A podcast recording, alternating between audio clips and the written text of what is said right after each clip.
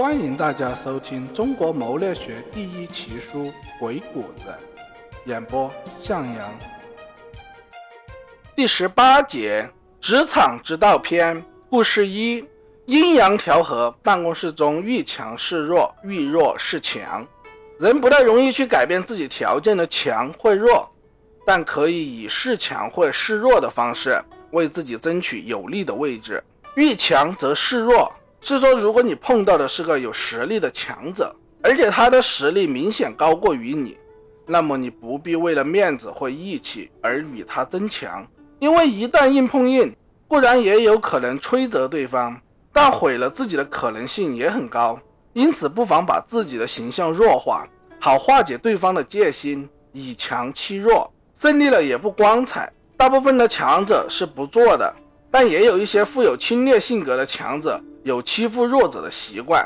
因此示弱也有让对方摸不清你的虚实，降低对方攻击有效性的作用。一旦他攻击失败，他便有可能收手，而你便获得了时间以反转态势，他再也不敢随便动你。至于要不要反击，你要慎重考虑，因为反击时你也会有损伤，其中利害要加以评估，生存才是主要的目的。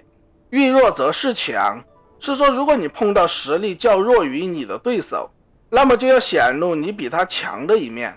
这不是为了让他来顺从你或满足自己的虚荣心或优越感，而是因为弱者普遍有一种心态，不甘愿一直做弱者，因为他会在周围寻找对手，证明自己也是一个强者。你若在弱者面前也示弱，弱者就会把你当作对手，而且可能给自己添不必要的麻烦。示强则可以使弱者望而生畏，知难而退。所以这里的示强是防卫性的，而不是侵略性的。假如变成侵略性的，也必为你带来损失。若判断错误，碰上一个遇强示弱的对手，那不是适得其反吗？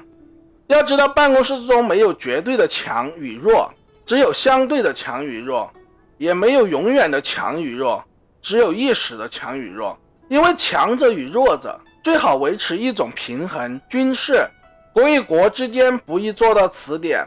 而人与人之间却不难做到。只要你愿意，也不论你是弱者或是强者，遇强是弱，遇弱是强，只是其中的一个权宜之计。在办公室中，当你和你的对手在无形的空间中互相敌视对方，甚至都有无形的愤怒闪现的时候，以硬碰硬，直来直往，并不是什么好办法，也不会帮助你什么。你应该采取一定的策略，如果遇上强硬的对手，要视情况而采取更强硬的态度，战胜对手。如果遇上软弱的对手，也不要盛气凌人，应温文尔雅，平心平气，使对方乐于接受你的意见。交谈中造成一方软弱的原因有很多种，或因弱小无力，或因地位低微，或因其秉性懦弱，缺乏意志等等。和这种软弱的对手交流时，如果采用强硬的态度，对方就会避而不谈，你便无法达到目的。另外，你的优越感及言辞上有轻微的傲慢，都有可能刺激到对方的自尊心，使对方产生不安乃至抗拒的心理，结果增加了取得一致意见的难度。相反，如果采用温和的态度，故意和对方扯平地位，主动诚恳地体谅对方的苦衷，设法和对方培养起相当的感情，这时对方不但不会对你产生戒备之心，问题更能迎刃而解。强和弱跟鬼谷子说的阴和阳是一个道理，益损去就背反，皆以阴阳喻其事。阳动而行，阴止而长；阳动而出，阴隐而弱。就是说要运用阴阳的变化来实行损害和补益，离去和接近，背叛和归附。阳则前进，阴则隐蔽，该阳则阳，该阴则阴，阴阳结合，适时百合，定能无所不出，无所不入。有一个古代传说，讲的是一种叫泥鱼的动物，每当天旱，池塘中的水逐渐干枯时，其他的鱼类都因失去了水而丧失了生命，但是泥鱼依然悠闲自得。它找到一处足以容身的泥地，把整个身体钻进泥中不动，这就是他采取和的战术。由于他躲藏在泥中动也不动，处于一种类似休眠的状态，所以可以待在泥中半年甚至一年之久而不死。等到天下雨了，池塘中又积满了水，泥鱼便从泥中钻出来，重新活跃于池塘中。其他死去的鱼类尸体成了它最好的食物，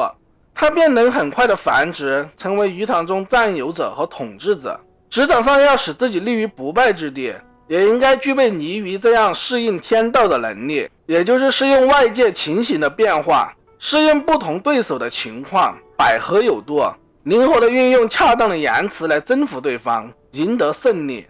好了，本节播讲完毕，感谢大家的收听，再见。